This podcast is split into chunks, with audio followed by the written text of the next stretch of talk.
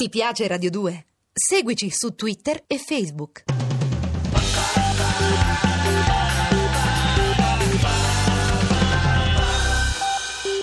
Bentornati a Cataribe, ancora Radio 2, sempre con Lorenzo Scoles e tutti voi, inclusi coloro che ci hanno inviato i propri sms al 348 7 300 200 per viaggiare anche con un piccolo messaggio come ha fatto Pascal. Ciao Pascal, grazie per quello che scrivi. E Francesca che dice di essere entusiasta della trasmissione anche perché appena acceso la radio ha sentito parlare di Burma VJ, documentario di cui abbiamo parlato e che conosce bene, perché tra l'altro scrive di cinema orientale e conosce bene evidentemente l'arte cinematografica visto che il suo lavoro consiste nello stare alla videoteca, se non capisco male da quanto scritto nell'SMS, della videoteca della biblioteca di Mantova. Insomma, continuiamo a viaggiare con i tanti racconti per come li si possono poi esprimere e che raccontano dei viaggi. 348 abbiamo detto 7 300 200 il numero per i vostri sms, ma anche un indirizzo mail cataribe-rai.it alla quale al quale indirizzare dei vostri racconti di viaggio se volete stare all'interno di 2000 battute, spazi inclusi, per raccontarci una particolare esperienza che in viaggio vi ha colpito e che vorreste consegnare a qualcuno, perché lo si sappia, perché comunque può insegnare qualcosa, può regalare un'emozione, una suggestione. E il racconto che abbiamo scelto per quest'oggi, fra i tanti che poi ci pervengono e che parteciperanno anche ad un'iniziativa molto particolare, particolare che troverete dettagliatamente descritta sul nostro sito cataribe.rai.it. Appunto, fra questi racconti abbiamo trovato una storia che non è tanto un suggestivo racconto di emozioni di viaggio, quanto una vera e propria esperienza vissuta da Stella Carabina, questo è il nome dell'autrice di quest'oggi, nata a Tirana e attualmente residente in provincia di Taranto. Un viaggio dunque che parte molto tempo fa e si conclude con questo racconto.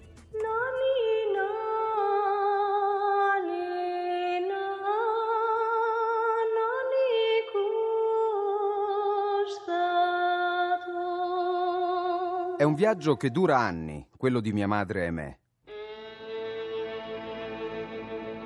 Inizia 14 anni fa con un viaggio in Macedonia e finisce due anni fa a Praga. Il viaggio più lungo però è quello dall'Albania all'Italia, solo andata.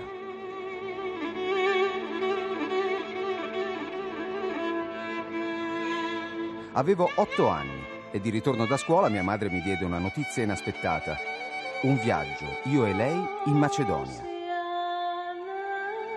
Anteprima e prove generali di un viaggio più lungo che sarebbe iniziato l'anno dopo, con tutta la famiglia, per trasferirci definitivamente in Italia.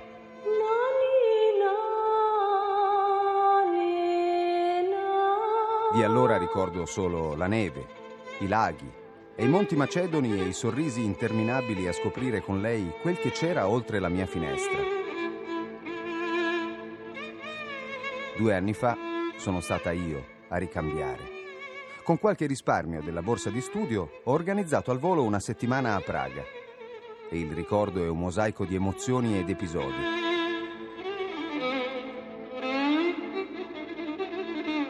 Ci sono viaggi che ti cambiano la vita, letteralmente e drasticamente, in cui ricominci da zero. Altri ti cambiano l'umore, anche solo per qualche giorno e avere accanto la stessa compagna di viaggio che prima ti guidava e ora si lascia condurre perché sei cresciuta, è quel che di più caro te ne resta.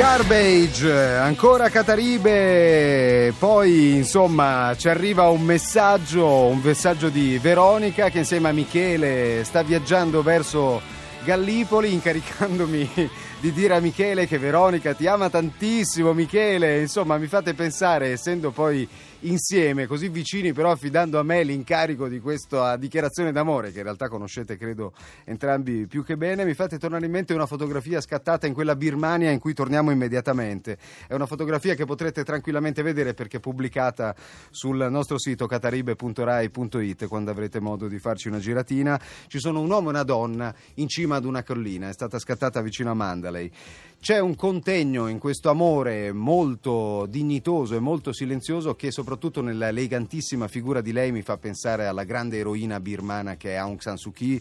Eh, Luc Besson le ha recentemente dedicato un film biografico, eh, forse discutibile sotto il profilo cinematografico, ma eccezionale per quello che racconta, cioè la vicenda di una donna che non ha rinunciato nemmeno per un istante al dedicarsi al proprio paese, nonostante il proprio marito e la propria famiglia fossero rimasti nella Londra in cui ha dove aveva dovuto cercare riparo lei dopo che la sua famiglia era stata distrutta, sempre per ragioni politiche, quindi aveva dovuto lasciare la Birmania ma non l'ha più fatto.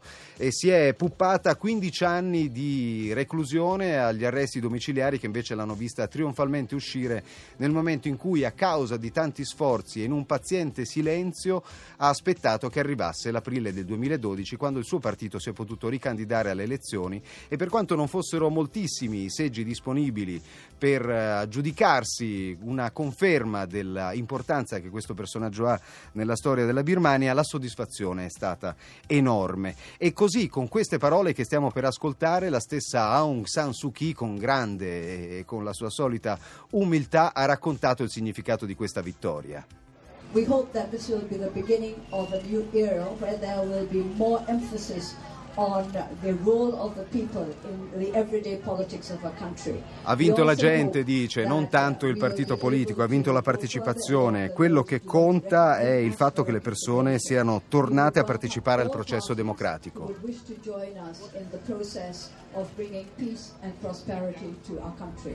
Aung San Suu Kyi, una donna di cui è impossibile non innamorarsi, così come ha fatto Bono Vox, che l'ha sempre omaggiata in tutti i modi, fino ad incontrarla in quel 19 giugno in cui ha messo in piedi per lei un concerto. Lei era per la prima volta in Europa dopo non esserci potuta tornare per molti anni. Si sono incontrati, si sono abbracciati, anche se soltanto mentalmente, e lui le ha testimoniato tutta la grande passione che ha per lei. E lei ha risposto: Ma anche la musica degli due non mi dispiace mica poco con gli U2 con la canzone proibita in Birmania perché ovviamente dedicata ad Aung San Suu Kyi per cui la giunta militare è proprio alle bollicine rosse sulla pelle quando la sente, l'hanno proibita assolutamente proibito ascoltarla. In realtà le cose stanno cambiando, abbiamo detto dal primo aprile Aung San Suu Kyi può godere di una libertà che prima non aveva anche quella di chiamare Birmania il proprio paese perché durante tutto il suo viaggio nel vecchio continente ha continuato a parlare di Barma, Barma, Barma. Quindi è Birmania, non più Myanmar, il nome di un paese che dice lei stessa non c'è nessuna legge che impedisca di chiamare Burma o Birmania, così come l'antico nome coloniale è abituato in molti a fare. Myanmar se lo sono un po' inventati quelli della giunta militare, quindi possiamo tranquillamente, siamo autorizzati da Aung San Suu Kyi, chiamarla Birmania. Un paese che andiamo a vedere anche in un luogo, e lo potete trovare fotografato sul nostro sito cataribe.rai.it, che si chiama Bagan e che è un luogo dove sorgono migliaia degli ancora più numerosi templi che affollavano questa zona in cui ora non rimane più niente, più nessuno, perché molti secoli fa arrivarono i mongoli che fecero scappare coloro che abitavano Bagan. E quando ti eh, ti fai un po' di gradoni per arrivare ad un cimo ad un tempio, quello un po' più alto, per cui puoi godere di un grande panorama intorno a te, vedi una distesa immensa di prati e di guglie infinite di templi che ti fa pensare poi a come deve essere stata popolosa quella zona. Tutte le architetture in legno e quindi materiali più deperibili sono sparite, sono rimasti soltanto i templi, evidentemente le uniche architetture di pietra della zona. Però la cosa soprattutto ti fa vedere come la storia cambi, quello che era un luogo assolutamente radicato nella propria zona, improvvisamente sparisce e diventa soltanto un cimitero architettonico. E quando i nostri film catastrofici ci fanno vedere come nel pianeta delle scimmie la punta della Statua della Libertà che affiora da una spiaggia, forse non è così insensato pensare che ciò che riteniamo eterno in realtà non è altro che un passaggio tra una fase e l'altra della storia e ciò che pensiamo indistruttibile in realtà è soltanto uh, un piccolo soffio nel cosmo di modesto significato se visto rispetto all'enorme ampiezza della storia. Storia che comunque possiamo fare anche noi, continuando a viaggiare anche se pensiamo di non potercelo permettere, perché per noi ci sono anche quest'oggi le 5 regole del Flight Club. Signore e signori, benvenuti nel club meno esclusivo del mondo, dedicato a tutti coloro che vorrebbero viaggiare e pensano di non poterselo permettere. Il Flight Club è lieto di offrirvi ogni giorno 5 regole per intraprendere un viaggio avventuroso nei dintorni di casa vostra. Prima regola. Individua il punto più alto dei dintorni, un tetto o una terrazza da cui ammirare il tuo quartiere dall'alto. Poi comincia a suonare tutti i campanelli necessari per raggiungere il punto panoramico. Seconda regola del Flight Club di oggi Prova a viaggiare nel tempo. Intercetta una persona anziana tra i passanti o al tavolino di un bar. Offri qualcosa da bere e fatti raccontare com'era un tempo la tua zona. Terza regola. Scopri la notte. Punta la sveglia a mezzanotte e passeggia fino all'alba nei luoghi che hai conosciuto soltanto con la luce del sole. I bagliori del nuovo giorno ti regaleranno visioni sorprendenti.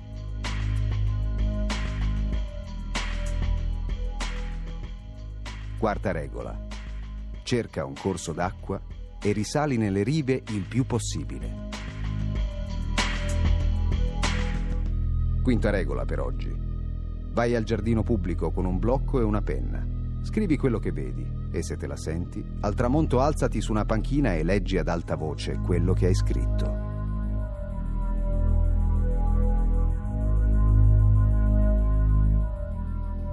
Flight Club chi vola basso, vola lontano.